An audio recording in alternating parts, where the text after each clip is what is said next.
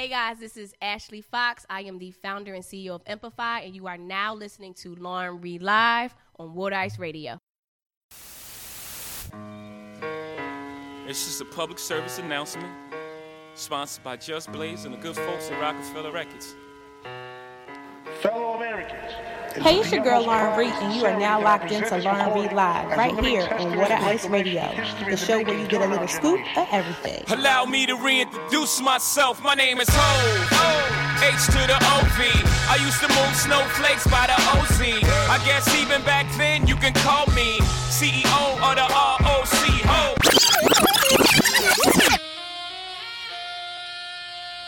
What's up, everybody? It's your boy, Jay the Gentleman, and you're listening to Lauren Reed Live on Water Ice Radio, powered by WaterIce.com, your scoop to everything Philly. Now let's go. Let's go get 'em, Just. Hey, hey, hey, hey, hey, uh-huh, hey. Uh, me what you got,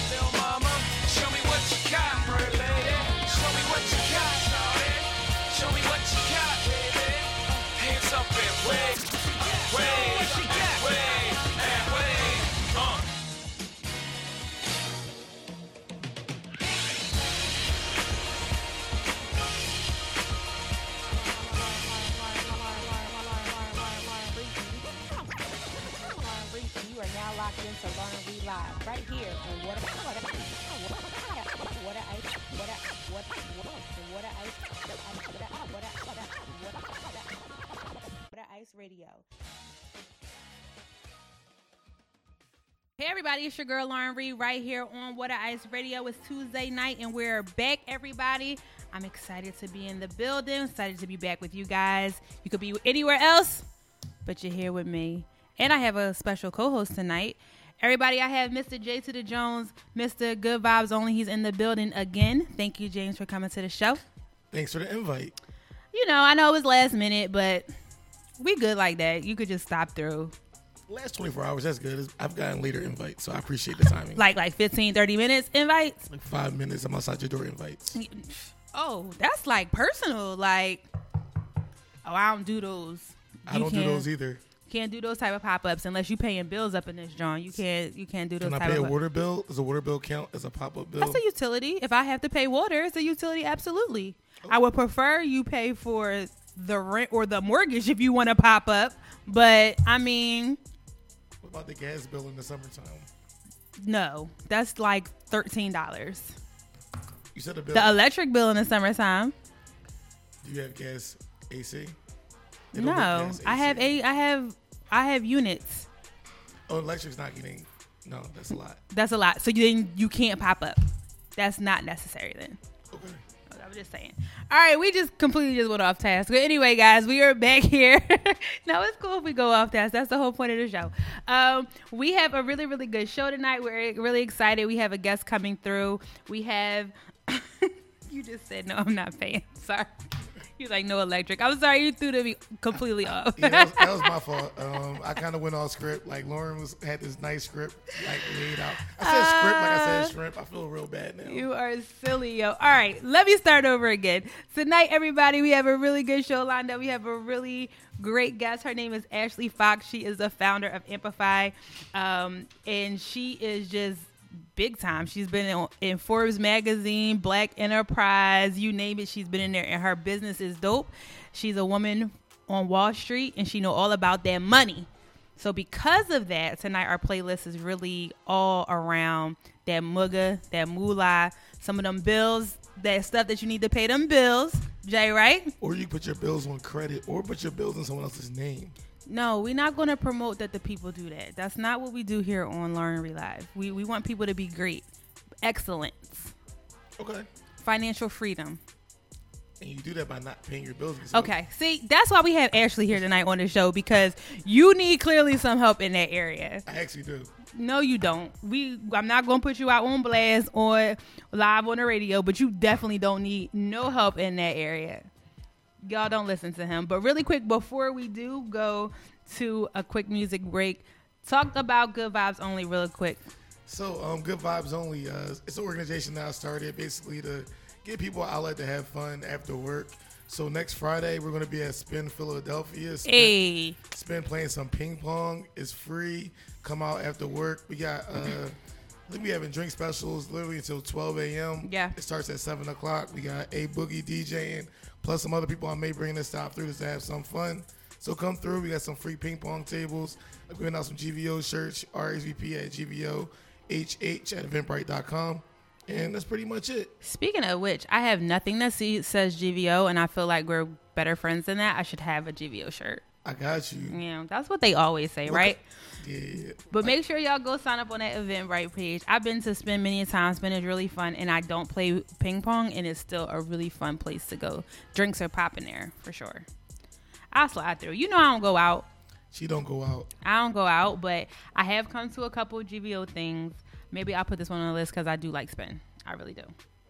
All right, everybody. So you know what time it is. We gotta go ease you into the show. We got some music for you, and then we come back, we're gonna hit you guys up with the ratchet recap. We got a couple good stories to talk about. One in which is one of our I don't want to say favorite shows, but we do both do like this show and have had debates about it before, which is Insecure. So make sure y'all stay tuned. Me and my boy Jada Jones from Good Vibes Only. We will be right here on Water Ice Radio on the Lauren Reed Live Show. Don't go anywhere.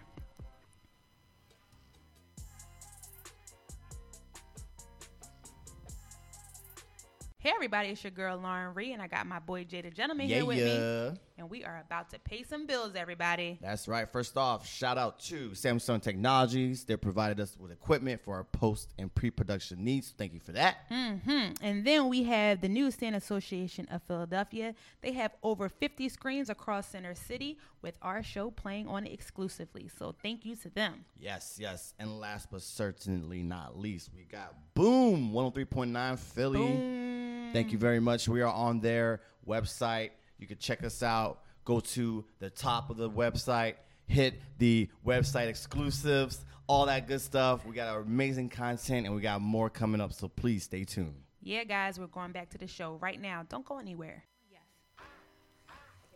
And we are back, everybody. It's your girl Lauren Reed right here on Water Ice Radio, and we are back. And that was the Notorious B.I.G. with More Money, More Problems. Because tonight, again, all of our songs are around that mugga, that money, that moolah, and how we can invest it and keep it because of our special guest this evening, which is Miss Ashley Fox.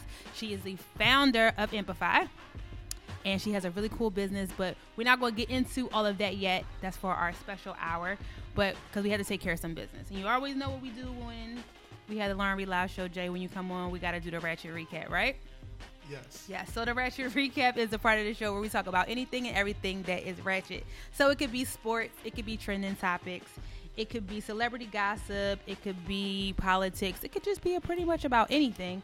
And sometimes, y'all, the Ratchet Recap can be about you. So don't get caught out there doing nothing ratchet because we will talk about you. like, there's a chance that the Ratchet Recap may contain you, and then you find out later on Recap was about you. Exactly. You don't want to be caught out there. Definitely And- don't want to be caught out there. I've been in a Ratchet Recap sometime. You know, Jay Jay has put me out there with the Jay the Gentleman every now and then. I've done something like over the weekend, and he'd be like, "Remember when we was such and such?" And I'd be like, "Here you go again." Always fronting in I front of just like, I company. like your petty translator. I'll leave it at that. uh, she hasn't been out in a while. She throws a lot of shade. She does. We'll talk about her on the break. But anyway, guys, we got a couple good stories really quick. So, Charlamagne the God has been in the news. Usually, when you start to, you, well, Charlamagne has been up there for a minute, but he's been getting some. He's at a different level now. He's a different level now, so stuff is going to start to come out, right? So recently, there was an old interview, which actually was on his podcast, where he had his wife on the show, and he talked about their. Well, okay, so the topic of the show that night, they were talking about rape culture, basically like date rating, date raping, and like people doing stuff like that. His wife was on the show, and they were talking about the first time that they had sex. And basically, he insinuated that he said, I basically raped you the first night- time that we had sex. Well, uh, we both were really, really drunk and, and intoxicated. So they cut the clip there and didn't play the rest of the clip. So it was all these headlines about Charlamagne basically admitting that he raped his wife the first time that they ever had sex. So this is a very touchy subject as a guy that works. So I'm gonna just tread. Not it's not a touchy subject. It's it's, it's like right Yeah, I mean, I get why you would want to tread lightly, but let's go. Let's fast forward to today. Today on the show on the Breakfast Club, he decided to talk about these um, allegations of him raping his wife. He actually called his wife. His wife. You, if you guys notice, Charlamagne, never she's never around. He never talks about her. You never really see any pictures of him. She, he really keeps her like you don't see her low key. kids. You don't see her. Like he's all that in the background. Some people, I've heard people say Charlamagne's married, and I was like, yeah, yeah, just like whatever. It's a couple pictures of her on the internet, but whatever. So he actually called her up live on air so they could clear up these allegations. So he says to her, "Did I rape you the first time we had sex?" Um, she says, "That's not what happened. We both know what happened, and I was not passed out. I was very coherent." She said, "Even enough that I had to lift my hips up so you could take off." You could take off my underwear. So he was like, "Yo, chill. I don't even be having you on the show like that. You don't have to do all this." But she was like, "I'm making a point though. I knew exactly everything that happened that night, and plus, when we woke up the next morning, we had sex again. So it wasn't like I was feeling the remorse or anything like that. It definitely was not rape." But she goes on to be upset with him to say, really, the problem is is how you address the first incident. You use the, the terminology of rape instead of using the terminology of rape culture. So basically, pretty much these headlines is pretty much your fault for the most part. So, you know, I kind of want to get everybody's thoughts on kind of like the topic because I, I mean, do you really feel? I mean, it's his wife. Do you really feel like he really needed to address the issue at this point? I feel like anytime you like in today's society that you have anything with regard regarding Me Too, any of that stuff, you have to address it. I mean, you got corporate dollars behind you. I Mm-hmm. Know he just has another book coming out. He does. I've seen Charlamagne grow from He has back a- when he's with Wendy Williams. In an HBO special, uh, uh, is it HBO or Showtime? He has a show coming on one of those big networks too. Probably, probably Showtime, but like Yeah. Charlamagne been grinding for a while. Like people, a lot of times people think it's overnight success. He's been working for a minute. Like I remember, I used to stop working with him and Wendy off the air because I was in sales. Okay. A long, long time ago. So I saw, I've seen this whole transition in his group. So he has a lot to lose. You know, like Right. I mean, and so you you have to you have to clarify these things. Uh, and it's all but with regards to rape culture, there it's like when you grow up, like if you look at our music growing up, like 90 early 90s rap, um, you listen to Dre's first album, like like you hear the way you talk about women, what they're talking about, like songs about putting stuff in girls' drinks. Currently, it's all around us, but it's kind of like the cloud that no one kind of talks about. So um, you just have to watch yourself. That's all I can say, and uh, you know, and speak your truth. But also, no, you can't use those words anymore. It's not like the old time. Like you have you, you have a term, per, permanent record of whatever you say. So right now, if I say something crazy and say I want to be mayor in 20 years, someone's gonna find the clip and be like, So that's what I was gonna say. Like, you're not thinking. Well, let's be clear about Could something. Charlotte, Charlamagne was still Charlamagne at the time when him and his wife did this podcast. So he may have not been Breakfast Club Charlamagne, but he still was working in radio and doing things of that nature. So I don't necessarily know if I know if it was really smart for him to even really have a conversation in regards But- to. But you, but if, see, if us men can't have conversations, you we can't grow and figure out, hey, this was wrong. Oh, or this is where I'm at. So if we can't have a dialogue. If we all can't dialogue about a situation, how do we grow? We can't become. We can't learn. We can't change. We can't say. To we can't look inward and say, oh crap, mm. that was messed up on my part. Right. But you know, but you have to have that introspection and that communication. So like you have to allow people their mess ups or slip ups if it allows for growth and more awareness. Because the worst thing you want is for people to be quiet. What happens a lot of times is women don't feel comfortable coming forward talking about the situation because of the stigma. Same thing with men is where I'm in my 20s, I may have had a mess situation. I don't say anything, don't communicate to other young men like this is not cool. Like you want to keep out of those situations, then I'm doing a disservice. So basically, him having a conversation, you believe that him having the conversation, bringing up the dialogue, is basically helpful to have other dialogue. I think the But, I mean, but I don't. I think you the really think it was in this context? I think the conversation of the rape culture conversation that he has a lot of times Mm-hmm. in his podcast, they bring it up as a way to to bring awareness. Like, Okay. wow, in the early '90s, like we was crazy. Like we was doing this. We were all drinking. Like we all were drinking underage in college.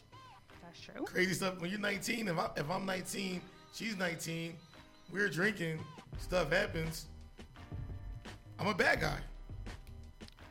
If she wants to point you out to be the bad guy. But if we're both drunk, I don't really remember. I, w- I can wake up just as much not knowing that she has. That's true. But you, we riding on thin ice. See, see, but see how the, the man gets to automatically. So a lot of it is talking to guys. Say you got you got to protect yourself. Yeah. Because you could be thinking you're in the right. Just like a lot of times you may have been intoxicated or you may have been out, and people thought you was coherent, but you don't really remember what happened. Or maybe that's just me in college. I don't know. So now we don't know the levels of people whether they're coherent or not. If there's a question, you need to back off. I know that much. I mean, clearly, if you have to ask whether she's coherent, then she's probably not coherent. Not coherent. See, I'm about to not coherent, but it's kind of some people can hold their liquor better than other people. Yeah.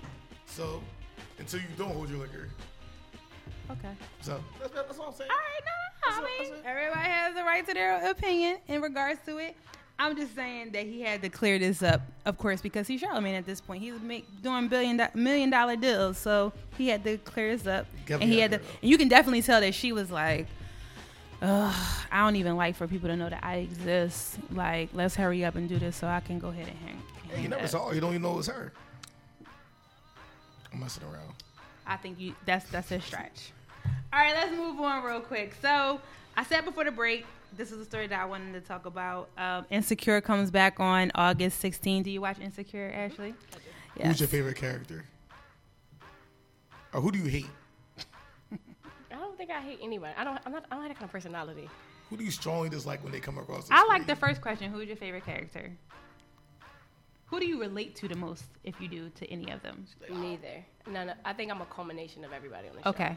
There's like I'm not all Issa, but what's her? What's her? Molly? I'm not all her either. So Right. what part of Issa, what part of Molly are you? Oh gosh. See? See, I got see, deep. see. I'm- That's a I'm whole troublemaker, nother. I'm sorry. That's a whole nother podcast. That's a whole nother episode, right? They, they got good aspects. Molly's a hard-working person in corporate America that has to grind, right? Yeah, but I'm not as detached from the world as Molly either, though. Like she's like a. You you block you put yourself in a box by doing that as opposed to being. But I don't. I'm not as free as Issa either. So I, I'm. I don't know. I, And I'm not as wild. What's the light skin one? Not as wild as the light skin one either. Um, Amanda Seales. Amanda Seales. I don't know. I just know it's the, the light skin one. She just got married or she's married. Yes, that's Amanda Yeah. Seales. I think I have. It's it's cool because I can thoroughly understand. I think everyone can relate to Yeah, some uh, one each way, piece of shape, or some of the uh, piece of the character. Well, what about you? Who do you relate to the most out of the main characters? I relate to Lawrence's best friend, even though I'm not married. Lawrence's best. Which one is he? Uh, um, Amanda Seales' husband. Amanda Seales' Oh, okay. husband. No, No. you talking about the one that's not married that he went to go live with on the couch? Yes. He's not married. He's still a playboy. Oh, yeah, I relate to him most. Okay, yeah. That's sound, that made me sound real bad, but yeah. Yeah, but th- I mean that's his character.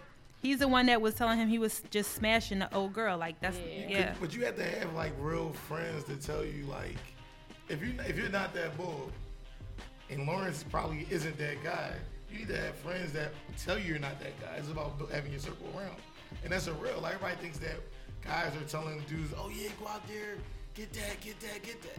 Some people's like, yo, bro, that's not you. Get a girlfriend. Well, I'm Chill glad out. I'm glad we put up Lawrence because Lawrence will not be making an appearance on season three. The, um, and some people are really, really, really, really upset about it. What did you? You don't believe me? No. You, oh, really? shouldn't. Wait, wait, You- wait, wait, you shouldn't. Let's. Wait. I think I think you get to I think guys get to a point in age where they think that way. I don't think you're in your 20s saying you need a girlfriend. Like, come on. Thank you. I'm 33. I appreciate you though. But you were saying You that said you just the- said you're the opposite. Yeah, you said the opposite. I said, oh, I said that. That that we do tell our Oh, friends friends that that- oh no, we no, we tell our friends to chill out. Like if if, if a dude, in their 30s and 40s, Even in 20s. Mid, no. You tell your friends to chill out in their Oh, twenties. all right, so I'm, maybe I'm different. Like three of my best friends are married by the time they're like 25, 26. All right, that's different. So it's like you kind of can tell certain dudes Probably still cheating. Oh, first off, we talking about cheating. Women cheat just as much as men. Oh, here Well, that's we not what we're talking about. Okay, but see, that was just my side. that was my side shade. We not going See, into that. why- but if you want to that's Lawrence got continue, kicked off the show, man. Lawrence is, Lawrence is bringing too much realness out here. They just kicked him right That off was the that show. was he that was a, a pure, very great definition of a guy. That was great. It was good. Uh, that I'll is- take in it. all honesty, that was, and I think it, it, it comes with time for a man. But I think men when they're ready, they are ready. right, yeah, year. and and it's, but it just so happens that it's like It's- after it's not in their 20s. it's not. normally when men get married in their 20s is because of an ultimatum or a baby. This is about. This is about, this is and normally the baby is the ultimatum. But- Like let's keep it real. Like Do you, so do you think like there's an issue with men committing yes, or wanting to commit? yes, So- in their 20s. Is- I just don't think it's thoroughly genuine. I just, I mean, I, I don't know. Studies that just have shown that we we mature faster than a man. So what we desire and yearn for, from an, an adult standpoint, guys are just not there yet. Not they do. I do believe one day they one day they do get there. There are just sometimes guys just don't want to be around it anymore, but they loved it when they were younger. I just think guys just decided to turn the switch on when they turn the switch on. No, I think it's I think it's scientific. I don't think. See, it's, I. I think it's purely your circumstances. Like, I know I have I have male friends that they grew up in a a broken household, so they're like, "No, I'm getting married."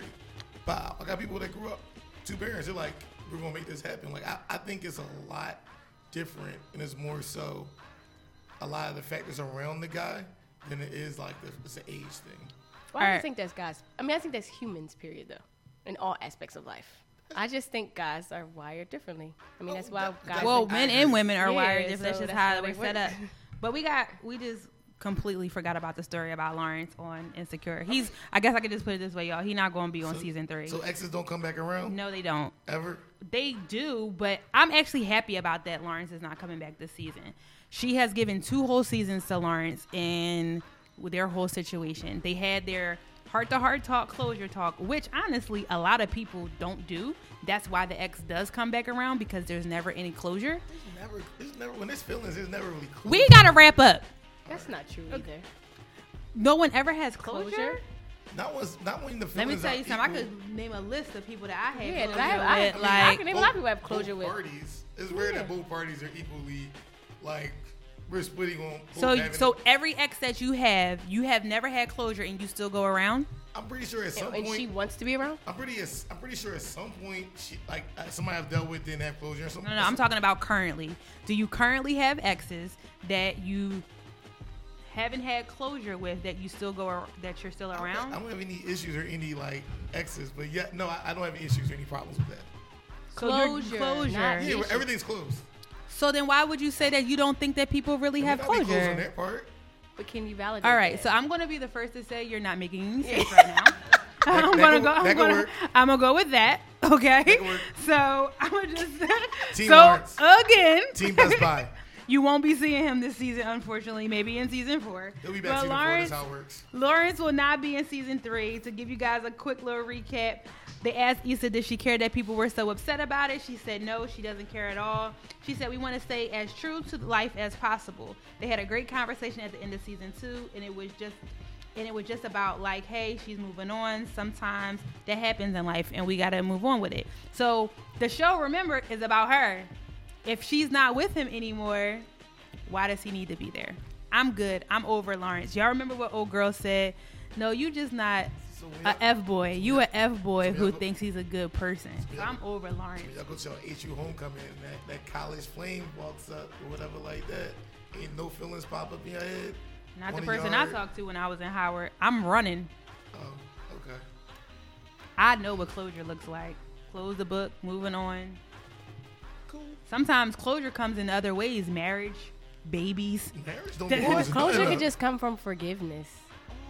Oh, that was cute. That I was don't so, um, like, like, that was so I don't- nice. I mean, there are people that I there there are people that I've dealt with that it didn't end well, and I, to a point where like if I saw her in the street, I would I, who knows how I re- would react, and it took time for me to actually forgive you, and now I can be in your presence and and be okay with that. And But- sometimes that's but some I think closure is an internal thing. It's not an external thing. But but that's closure. But that's not meaning when she sees them passing on the street that they're going to stop and have a whole conversation to possibly open up something that yeah, but there's nothing to open anymore. We can have a cordial conversation. Closure. But I've forgiven you. Closure.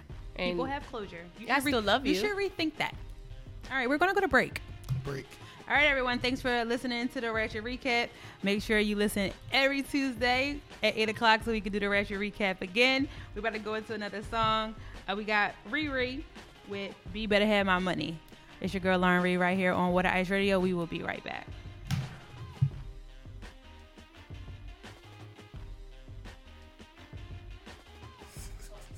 And we're back, everybody. It's your girl Lauren Reed right here on Water Ice Radio, and that was Rihanna with "Be Better Have My Money." And it's time for the Lauren Reed Live. Let's talk about it. Topic of the hour. And again, we have Miss Ashley Fox here. She is the founder of Amplify.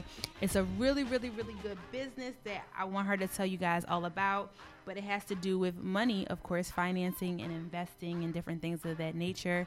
Um, so first and foremost, thank you, Ashley, for coming on the show. Welcome. Thank you for having me. We're glad to have you here. Um, you're just doing some really, really, really good stuff within our communities, especially when it comes to um, investments and people uh, learning about money, basically. Because a lot, all we hear about is spending, spending, spending, spending, spending, but not really the other side of it, which w- is good for us, which is also investing. But before we get into that, kind of want to just kind of talk a little bit about your um, your background. You are a Philadelphia native. Yes.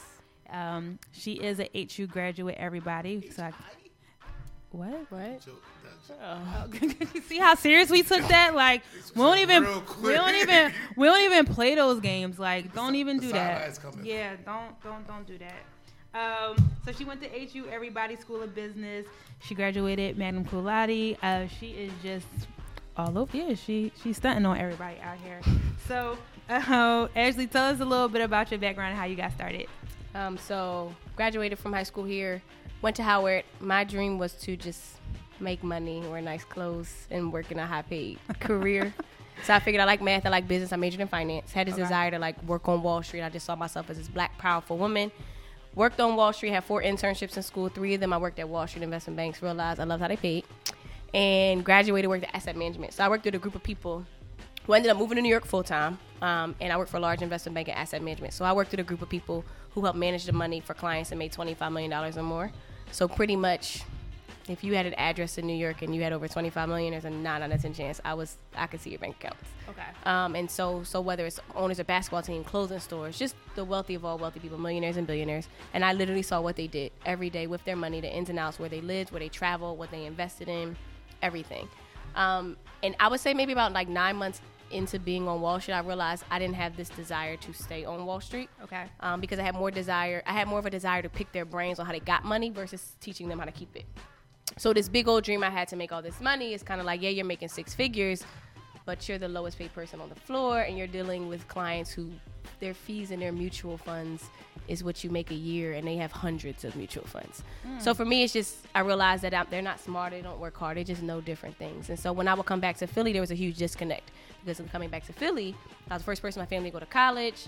I traveled, I wore nice clothes, so everybody thought I was rich, and it was like, you think I have money, like I see people. we just we just don't we really don't know what money is and specifically in the black community because we have people who we think have a lot of money and their our clients would just look at you like this is pennies. Like i just saw that jay-z and beyonce paid over a million dollars for the yacht that they rented in italy and people were just like wow but it's like a million dollars to jay-z and beyonce is like a hundred dollars to the everyday to person. so it is it's more of their level of thinking. And so for me i realized that there was a disconnect and I had more, more of a desire to educate the people Wall Street would not serve. Now, how I was going to do that, I had no idea, but I knew that this desire I had to make money. Um, I just wasn't happy because people you can't really chase money because you're always going to find somebody that has more of it. So I was really at a point where I was incomplete and I wanted something more, so I just quit. So I'm glad you brought that up. Um, I wanted to touch a little bit on with you working on Wall Street. Um, what do you? How did do you, did you find that you went to find that like attending an HBCU um, was an advantage or like- Disadvantage. well, oh no, no, no. Okay. So this is interesting because I teach students and I give them both perspectives. So do you think there was a disadvantage or advantage? So like, it was an financial- advantage because Howard School of Business is excellent. It is. I was taught how to play golf, how to eat. I had a resume my freshman year. I was taught how to dress. I was taught how to interview. Like I had, I had. Can I say a joke about that? I was in the school of C. Oh, okay. So So everyone always yeah. We school of C and school of B always goes like back and forth. They be like, "You don't do nothing." One of my best And we friends, get all the jobs. And, Yeah, yeah. yeah, stuff like that. So my uh, best, two of my best friends that I went to Howard with, Mm-hmm. both were in the school of business. So while I'm waking up, rolling out of uh, rolling out of bed to go to classes in sweatpants, they were going in Wearing suits, suits. and stuff like. I don't know if they still do that, but I'm pretty sure that they do. But it was like an ongoing joke. Right. But the school of business at Howard is is top notch for sure. Very good business school. Like, So so did so while you learned all of those things, what do you think the other? So I think, um, but what it did not do is, um, I remember literally it had to be my first week at my job, and I remember I literally remember exactly where I was in New York, and I called my mom like, "Oh my gosh, why did you ever allow me or make me have white friends?" Because it was so uncomfortable. And Really? even when I had internships, they were for ten weeks, but I left. And so it was very uncomfortable when, like, for the next three years of my life, Mm-hmm. I'm the only black girl on my floor. Mm. And the only other black person is an older guy. He sits on the other side. He not And- paying you no mind. yeah, so it just was it was different. I think when I first like I, I was talked about based off of like how my hair was or like I had an accent for some reason. Like so for me I was very self conscious. Gotcha. Um, I walked in with my head down. Um, I didn't feel comfortable.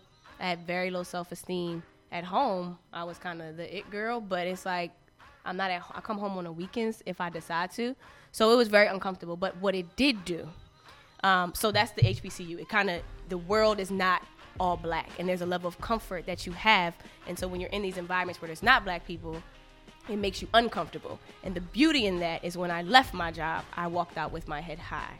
And I started to, I don't like being a dummy in a room. So, like, if you, I started to travel the world because I saw wealthy people do it.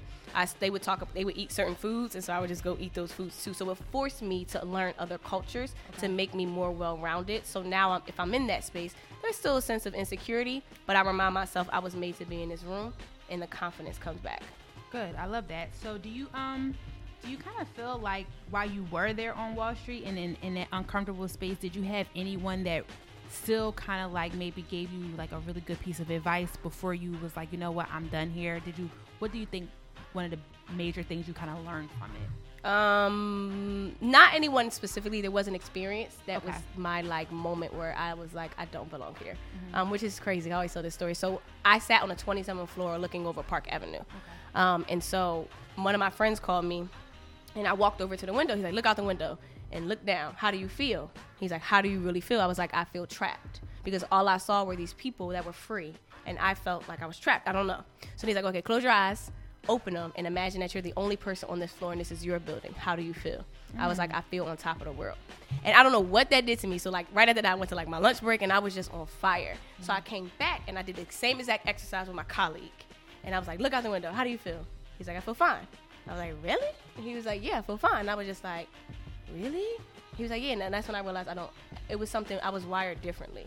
Like I had more of, uh, I knew I could be the client when when as at that job we got excited if a client sold their company and they made billions of dollars when it's kind of like how did you sell that company and why can't I sell that company and why am I excited that you, You made money, that money. and I know I deserve to make that money so and again it wasn't that I was better than anybody there it's just I knew because I saw it I knew that I could be it and I realized if I stayed in my job for 20 30 years I would not be in a position to be the client always servicing on the other end of the table Love it. So before we go to our break, and when we come back from the break, we're going to definitely get into the business. Did people think you were crazy Absolutely. for lo- losing, I leaving remember your job? when the 30 under 30 conference, the Forbes 30 under 30 conference was first here in Philadelphia. I was at a group with um, a group of guys um, who weren't black. And they were just like, wait, so you left working with people with a lot of money to help people who don't have a lot of it? And I was like, yeah, absolutely. And I love what I do. Um, and, and I mean, granted, I have a father to this day who still tells me to, to get a real job. Um, there were people who just looked at me like I was crazy. Um, there were people who were inspired, but to me, I was very big on doing what felt right. Um, I think I spent my entire life being driven by the wrong things, um, which was driven through fear. Whereas I left because it felt right. I had no idea what I was going to do. I knew who I wanted to be, but Empify was a word I created five months later, and it took me three years to actually define what we did. Um, now I can thoroughly articulate it, but when I created the word, it was a word I created because I couldn't define what I wanted to give to the world in one word that was in a dictionary, so I just made up the word. Love it. Um, So And that's a good place to put a post-it note right there, guys. Um, because when we come back from the break, like I said, we're going to talk more about the business and kind of like how you birthed the idea and how the, um, the business came up. So what we're going to do real quick is go to you mentioned Jay Z and Beyonce, the Carters. we're going to play Ape Shit real quick. They come here on Monday. I'm getting ready, get myself together, get my life. So we'll be right back. It's your girl Lauren Reed right here on Water Ice Radio with Ashley Fox and Jay to the Jones. Don't go anywhere. We are back, everybody. It's your girl Lauren Reed right here on Water Ice Radio, and that was the Carters with Ape Shit. And we're going to jump right back into our interview with Miss Ashley Fox. So Ashley, um, the business Amplify. Um, it's a. I'll let you talk about it. Tell us what the, the business actually is. Um, so I'm one thing I learned about Wall Street is that it's not about how much money you have; it's about the mindset you have around money. There is a pure disconnect as to how wealthy people think, how they read, how they travel, how they communicate with their children to people who don't have a lot of money. And I realized that there's a mental barrier that needs to be. It's like it's like a it's like a language. This way I describe it is like there's a language wealthy people speak, and there's a language the middle America speaks or and poor people. Wealthy people understand your language, middle America, but you don't understand theirs.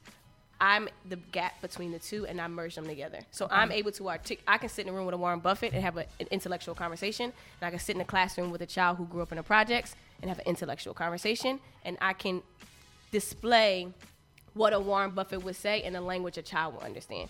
So essentially, for me, I felt like it was my God given purpose to be the example, but also articulate the things that are not taught in our school systems, that are not talked about at the dining room table when we eat. So for me, Empify essentially is the word empower and modify merged together because first, we give you education. You can Google everything that we teach, everything. The real question is why don't you take that information and do something with it? Because there is a lack of inspiration to make you believe you are deserving of this. So that's where the empower part comes from. But once you get the education, you get the empowerment, you then change who you are. You change how you think, which is where modify comes from. So a lot of what we do is psychological. A lot of our content is based off of the growth mindset theory. I will speak into you before I speak to you in the midst of that, once you're ready, I give you the tools and resources because I truly believe that we can live out our truest potential if we do not allow money to block us. So for me, if I remove the money barrier, I can then release who you're capable of being. So, So you take the money piece of it out of it first, first. and then then you're able to receive it. Okay. It's kind of like when I, when you sit and you talk about investments, it's big words, big numbers. You can sit and have a conversation with me, and I can have you captivated and wanting to learn more because mm. it's now something you feel like you deserve to have versus something that you don't even feel like you can connect with. And so, what we do, we create financial education um, content. So first, for children, we create in classroom curriculum. So we have And this is with Amplify Amp, Amplify University. Correct. Amplify University, Yeah. right? So we create programs for middle school, high school, and college students. So we have a contract with a school district. We've been in over 50 schools, um, but we implement programming in the classroom. So we're either facilitated as like a math class or like an after school program or outside of school programs um, for students.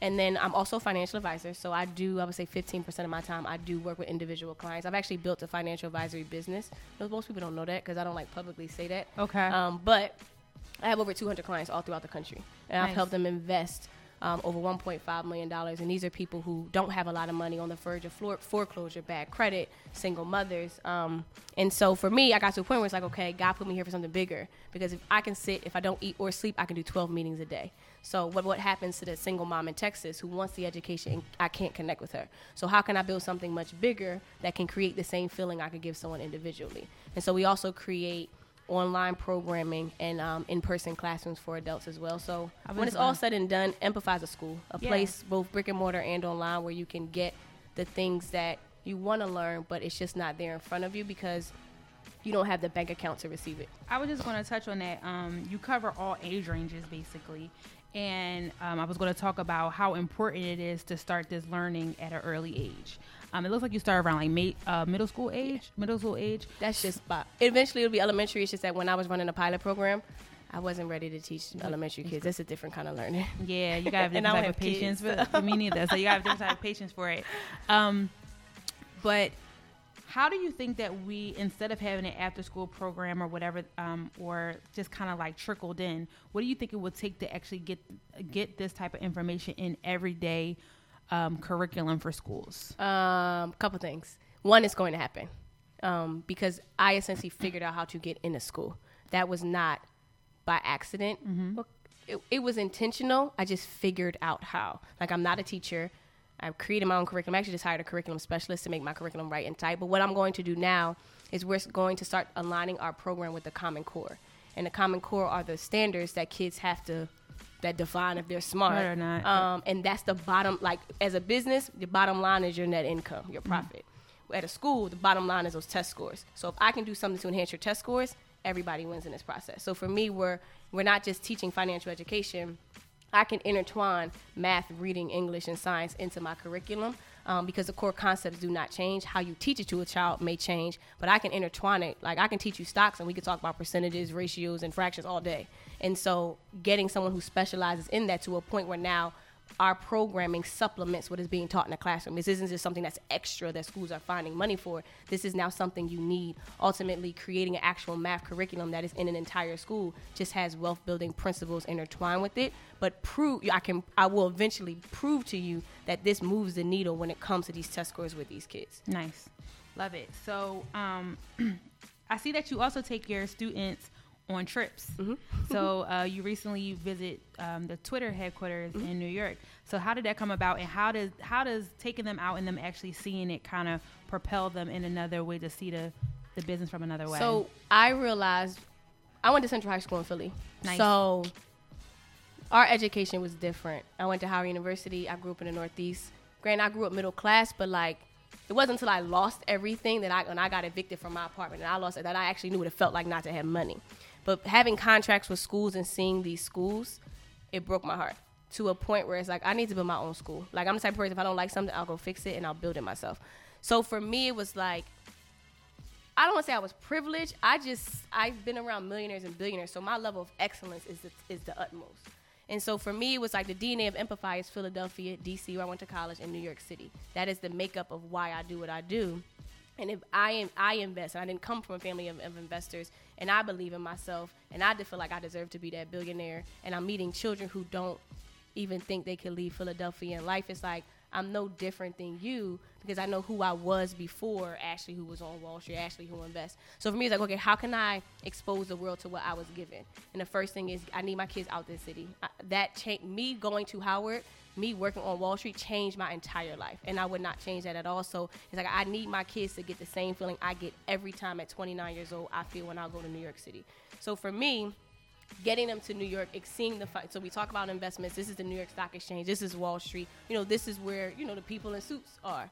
And then it got to a point where it's like, okay, um, the sec- that was the first year. So we took one school to, to New York, and we did a Wall Street tour the first year. This year, um, we took four schools. But I wanted to take it to the next level because I think, especially as minorities, we are the consumer. There are Fortune 500 companies because we spend our dollars. There, there is no Fortune 500 company if we do not have our, our buying that's power. so real, and the people that you're teaching don't even understand that. Right, but because we are, there's such a lack inside of us that we need these things to define who we are. And so, and it's nothing. I get it. I like nice stuff too. It's just that there are people who are were my client who make money because you watch their players on the basketball court and they're just sitting back in their billion dollar business. So again, I just want my students to realize you can consume the product and service. You can work at this company. So by going to Twitter, my students now saw black and Spanish engineers. So mm-hmm. now they believe, hey, Twitter. First of all, my kids just thought Twitter was an app. They didn't even know what Twitter was or how do we go to an app. So now it's like this is something you use, something you know. You can work here, but I also like to partner with publicly traded companies. So you can also own Twitter. So you you can either you can consume Twitter, you can work at Twitter, and you can own Twitter, or you can create your own Twitter. And I just want the child to have the possibility. I think we're taught to go to school, get a job, and get a job and pay for school, like literally. And so I want my kids to know you can create the basketball team. You don't just have to play for the basketball team. You can own the label, not just be the rapper. You can create the company, not just work in it. But I would rather the child choose what they want versus society telling them where they should be and giving them those options. Because you can still work at the company, but still have a good investment in the company and other things as well. No, you can. Yeah. Yeah, Or, so- and even if they don't even give it to you, you can do it on your own. You know, so it's just showing students that it is possible. Um, because I believe I can do anything because of what I saw, because what I saw makes it now possible. If the kids never see it, they don't believe it's obtainable. I just want them to see it to then see, hey, maybe I can do this because the opportunity was placed in my lap. And I'm, you know, I've seen people like me, I can do these things, but you have to get out of Philadelphia to see that. Good stuff. So we're going to take a quick break. When we come back, I want to talk about two posts that I just recently seen on your Instagram. Okay. um, one had to do with um, paying your rent or buying shares, and then another one you talked about LeBron James. So we're going to get into that Okay. a little bit when we get back. Um, we're going to go into Wu Tang with Cream, everybody. And when we come back, we got more with Ashley Fox. We are back, everybody. It's your girl Lauren Reed right here on Water Ice Radio, the behind the scenes conversation is good and good. Uh, we have Miss Ashley Fox here from Empify, and she got a lot of knowledge. She up here dropping those gems. Make sure you guys are catching them.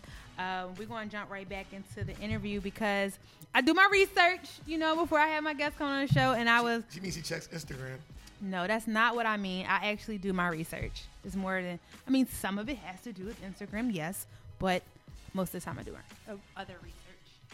It wasn't in her Instagram page. She that- just, but this is new. This was like less than 24 hours what she just said. Yeah, what the, what I'm about to talk about? exactly. I'm on it. Listen. So, you put up a post um, recently. I just put my phone in the charger, but you asked, I guess, your followers, should you pay your rent for the month or should you invest and buy shares of Amazon? Mm-hmm. Right.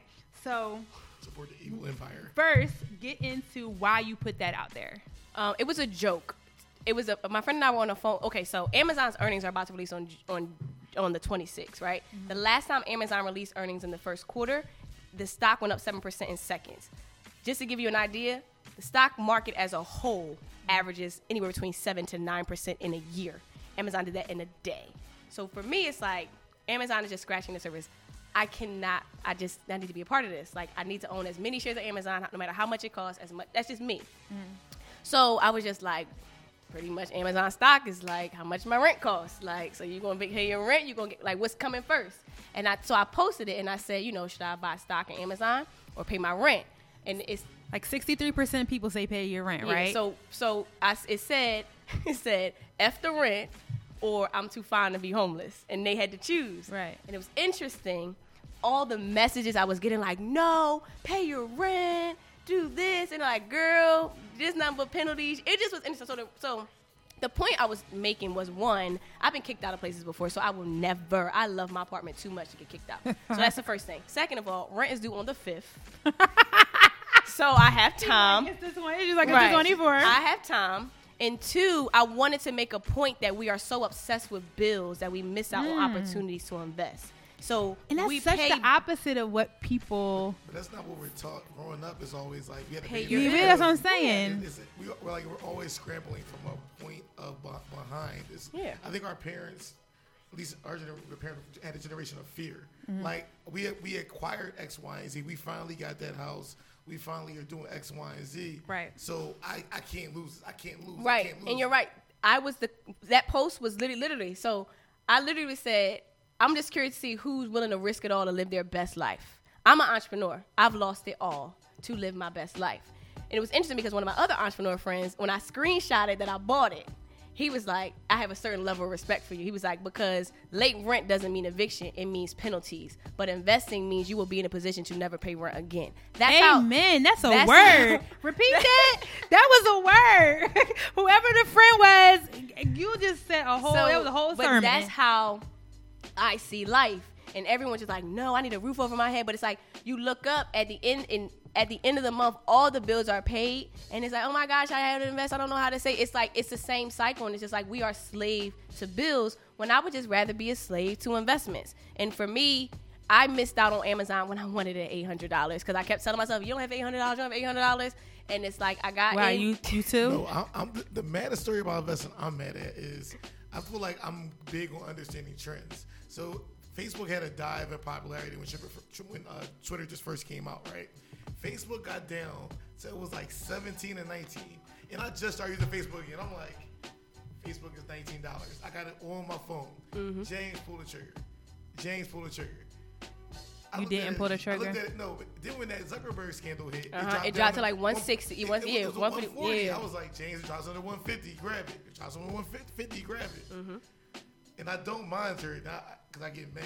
And Yeah, I know- I know I, you looked do. at it. I just buy. I looked I at don't it. watch. I looked at it today, like like, Two hundred thirteen dollars. it said 200. Yeah. Like an ex- Insane. experiment I did was just look up some initials. My initials are J and J, Johnson and Johnson. Mm-hmm. So I followed that stock. It literally will like cut in half every like five years do a stock split. You just Yeah. Mm-hmm. like kept on this doing stuff like that and following your phone, you'll see like, oh crap, I'm missing money. So Yeah. So So you ended up buying. I did, and even though it's crazy, I was so happy that day. Like I, was- it was like I've my I own I already I own two shares of Amazon now. The goal is twenty, but I was like I had this like happiness inside. Like I felt so good. Like I don't know. I'm glad you said that. For even for me, because like I always think like you had to buy a, a ton of stock. Like and for me, it's like I'm looking like yo, want It doesn't Apple, matter. But it costs like 500. Do I really want to get what, five, one, one share of Apple, or do I need So to get? w- one of the things that I so because I always was always around people with money, I would like they would invest ten million. I would just start with a hundred dollars, and it was like I will a hundred dollar my way to ten million. And it's like I would rather have somebody give me five dollars every week for the rest of my life than to never put aside five dollars. So another thing you can do too is add a zero. Add a zero when you're spending money to check yourself to see if you really need to spend it, or add a zero when you're investing to make you feel like it's bigger than what it is. But you, So investing before- is a habit. It's not. It, it's it's not a ver. It's not. It's it's it's a part of who you have to be. Like this. This is something you do. This is who you So are. it's a, it's a lifestyle. yeah. But for me, I I was showing people like I was just curious to see because I was going to buy the stock and pay my rent regardless. Like I'm not. I was actually going to say that. I was like, I'm pretty I, sure am not encouraging people not to pay their bills. I'm encouraging to pay yourself first, and then you take care of your bills. Now you don't have to go spend eighteen hundred dollars on a stock like I did, but you can go buy Apple stock for two hundred dollars. I'm pretty sure you got the iPhone X, and the iPhone costs more than the stock does. So, and I'm not saying whatever it is. All I'm saying is buy something that Pay- you like you use. said, pay Like, yourself first. Yeah. EA Sports, Madden. Mm-hmm. Back in Madden, like I think I purchased every single Madden. If you follow EA Sports when it first started, like back when I was in middle school, it was like seven dollars, and it's kept on going up. And as video games, the stuff we consume as Black people, we create the culture. We're the consumers. Like we we set the tone. So a lot of the stuff you're on the cutting cutting edge for for invest in it. Like it's like like like I'm just I'm getting expired now. I'm about to go home and buy some stuff. I'm about to get it bought. That's the whole point of it, right? So one, the one as post I wanted to talk about because you were so passionate when you were talking about it was, was about. um I just lost it. Okay, here we go. About if you uh, want to build wealth, be like LeBron James. So talk a little bit about how like that came about and what's your you know thought process behind that. Well, one, everything I do, I try to understand the receiver of the information. I always say there's nothing wrong with the student. If the student doesn't, understand, there's something wrong with the teacher and how they communicate. So for me, I need you to understand me. And finance people are oftentimes very smart, too smart sometimes, where it can belittle the people who don't believe in themselves. So for me, I have to articulate how I feel, what I want to tell you in a language you get. Everyone knows who LeBron is. Granted, there are plenty of people who are not LeBron James that are a Robert Smith, for example, that most black people may not know, but he's a billionaire too. My kids don't know who that is. So let me just talk talk about who you do know. So that's why I made reference to LeBron. Um, LeBron James is very strategic in what he does, and he he is the definition of what our our clients were when I was on Wall Street, like pure definition.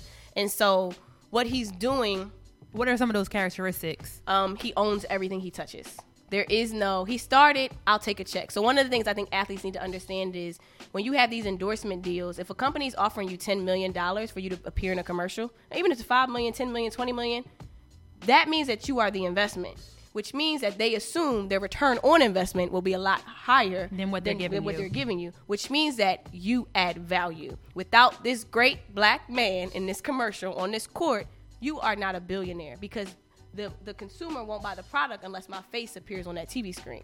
So if you understand that there is no billionaire without your presence, you say billionaire, we're going to get in business together. You're not paying me like I'm an expense. You're giving me ownership. And when LeBron got his Nike deal, there's equity involved. There's a pure difference between Michael Jordan and his sneakers and LeBron James and his sneakers. If LeBron James never sells a sneaker again a day in his life, he will forever make money because he owns a piece of Nike. Pay me in equity, watch Right. me reverse out of debt. Right. And, and this is so and it's so interesting because I, I posted something about You- that too. you did. It's just Jay Z Beyonce, we look at them like they're talking heavy, and it's just like they're actually giving you game of what they're doing. You, it just goes over your head because you're so enamored that they're Jay Z and Beyonce. When it's just like, no, the fact that she says "pay me in equity" means this is forever money. Like this isn't a check that I get that I can spend. This is forever. But that isn't a new concept for at least those two. Like Hov was talking about that. right. With, So with Beyonce- magazines. yes, I'm about to say. Right. When the Right. magazine cover, like, put me on Max so you can sell more money. Right, right. It's like Le- Right. LeBron. The reason why LeBron is the goat is LeBron A put his friends on, and, and his friends actually work.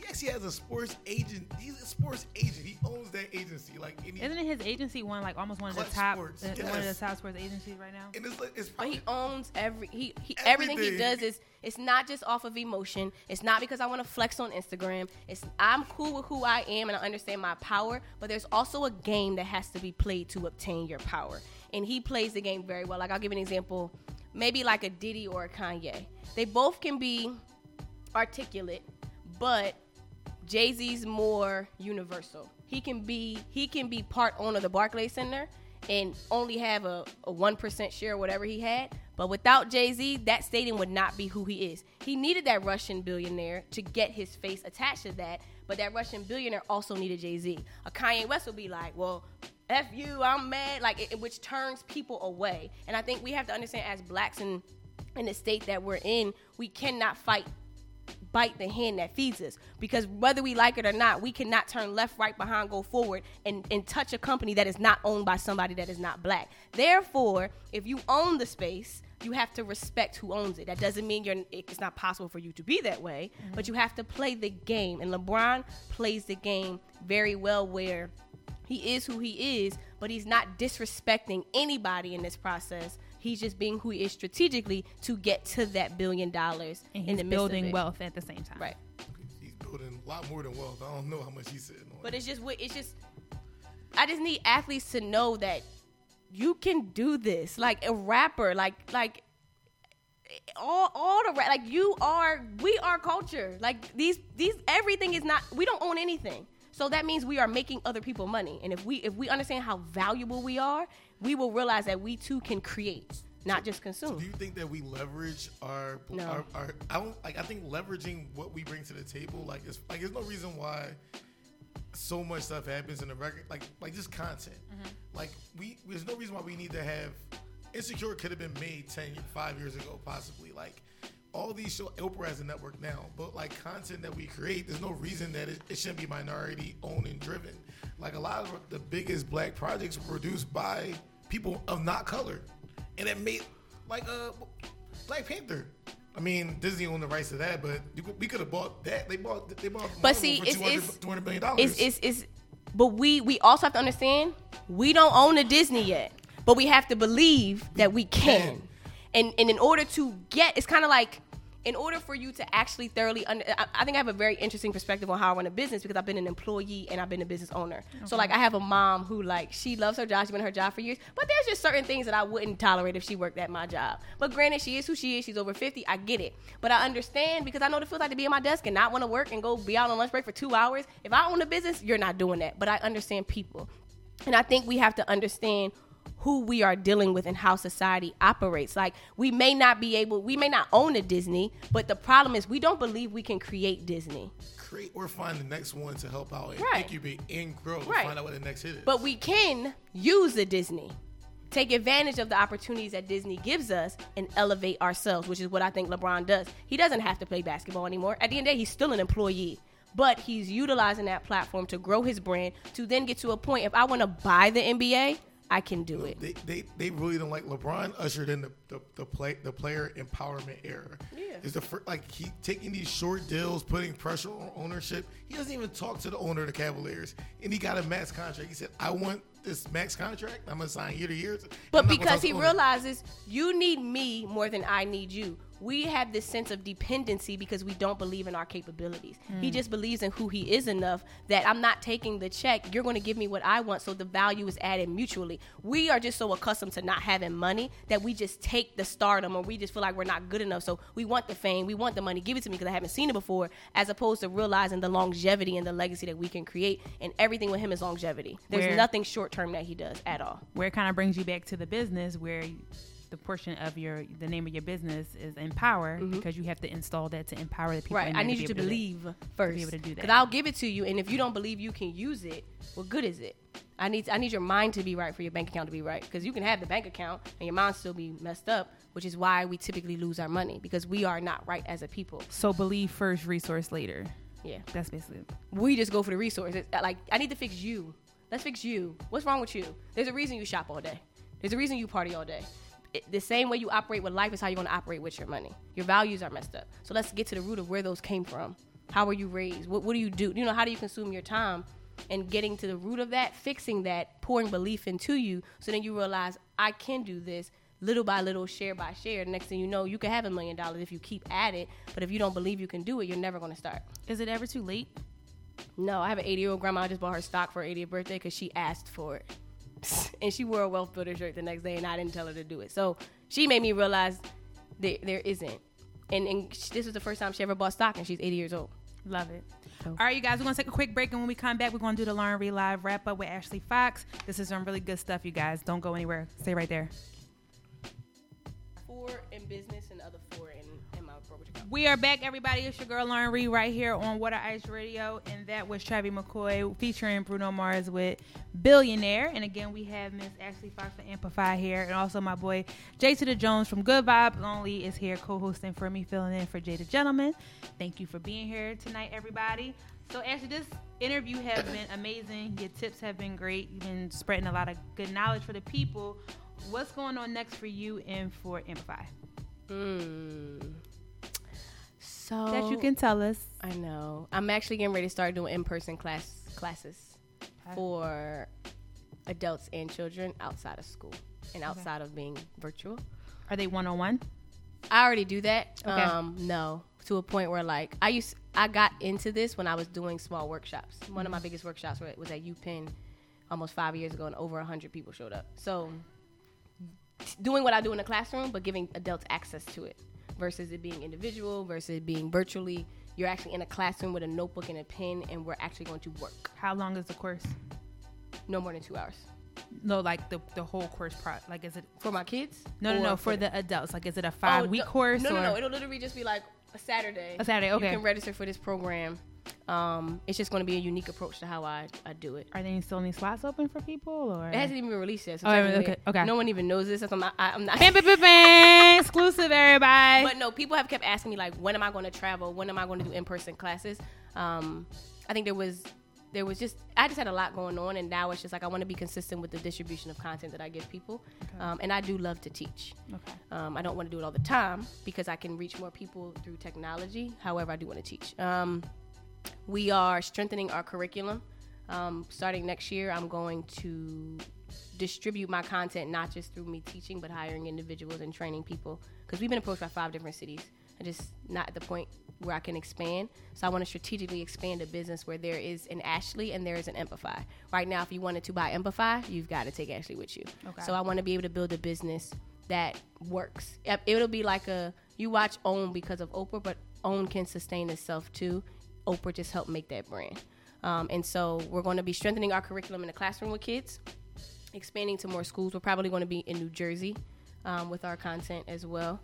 And yeah, just more so aligning it, going after larger contracts, um, lo- more organizations, more Wall Street tours, more corporate sponsorships, just kind of amplifying everything Amplify did over the past five years. So where can? Amazing plug. Yes, right. Amazing plug. Which leads me Like, into like- where can people find all this stuff to keep up with what you got coming up soon? Um, so our website is amplify.com. Interesting. We're actually redesigning our entire website. So it'll actually be like a school platform. So that's coming. Um, social media at underscore Ashley M Fox. So A S H L E Y M as in Marie, Fox F O X, and at Amplify. And that's on all social media Twitter, Instagram, Facebook, everything. My bad. How can I forget? Shout out for being in Forbes. Oh, thank you. That was really dope, right? that was a, dope. that was Thank part of the interview, and also um, a writer for Black Enterprise as well. Yeah, I'm actually about to write another article to another publication. Nice, Just found out nice, today, nice, nice. actually. Good stuff. Dropping bombs. And that's what we do here on the Lauren Reed Live Show on Water Ice Like, Radio. this is news. You gotta be do, you gotta be doing something to come up in here to talk about it. Can't be just having a fish fry. Yo. Forget about Kyle. All right. We just talked about he talked about the fish. fry. Stupid. Forget about Kylie being on Forbes. We got Ashley Fox here that was on Forbes. Trust fund, baby. So There you go. I want to be a trust fund baby. create them. You gotta you gotta create a trust in order to get a trust fund baby to be a byproduct hmm. of it. Love So, that. so it's some. I always ask my Have a baby people, by like, me, baby. Be Yeah, a it's just- millionaire. Sometimes is a hot line. Like, is that a way that you can, uh, can improve your wealth? no, because that creates a codependency, which shows a lack of your belief in yourself. It's great mm. to. It's The great Miss Medina, who's pregnant by uh, Floyd Mayweather, Oh, she's whoever. pregnant? No, whoever the new girlfriend is. I, don't, I think Bad Medina was the old girlfriend. Hey, It's I a new mean, girl it, pregnant It depends on what they worked with from the beginning. I mean, that could be the best they can But do. that's some. That's sometimes the strategy. I do think it still comes from a codependency because we. Do you? This is we should be closing the show out, but I would have to ask this one last question. Seriously, do you talk to um, females in your class about not being codependent? No. And, Um, and when those I don't. I'm just making reference to what I see on the outside, Okay. as opposed to displaying and telling a woman you're codependent. That's sometimes offensive. it's more of pouring belief into her, so she believes that she doesn't have to be dependent at all. Gotcha. Because what'll happen is there may be a woman, and this has actually happened where I've had people on Instagram reach out to me, and I know the kind of girl you are, but I've had people say like, if I wasn't the way I was, I would be like you. So there is a sense inside of people wanting more for themselves. They just don't believe that they can get it. So, again, they, putting it in them, right talking so it that they realize too. it themselves. I can't tell you, hey, you know, you can't do this, but it's like I'll make you second guess. Hmm, maybe it's possible for me to be a better person and I can do this. When that dual income is working together properly and is aligned, Yeah, absolutely. So it's nothing wrong with marrying a millionaire, Oh, yeah. but I, it's like There's nothing wrong with being Eve My- and marrying a billionaire. my my husband. My husband is not, but it's not like Eve was just a Joe Schmo Instagram girl marrying no, that's a what I'm saying. Like, I mean, she she would have been fine with being Eve. She just found someone to elevate her. But you also don't know the value that she brings to to, him. him. Like that's a really good but point. it's not even about marrying a billionaire. If you take, if you, if you both making thirty thousand, you come together, y'all making sixty, and y'all moving together. Yeah. y'all can do a lot over the course of time. or the and, and, or if he makes more, she makes more. It's about the partnership and the growth that comes with it. I think that's all we yearn for any anyways. People, I mean, just wanting somebody with money is all external.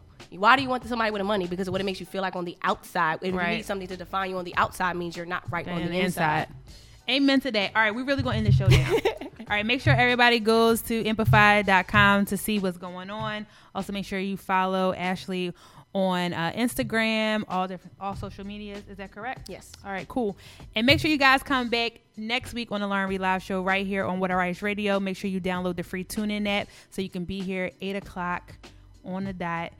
Jay to the Jones, you can come back whenever you want to. Go ahead and get your free plug in for GVO. Oh yeah, next Friday, about to have a good time. Um, come down to Spin Philly. Uh, we have drink specials seven to ten p.m. Complimentary ping pong for some people. RSVP now, giving out free T-shirts as well. So should be a good time. All right, there you go, everybody. And never forget, not all superheroes wear capes. Sometimes they wear headphones. Peace.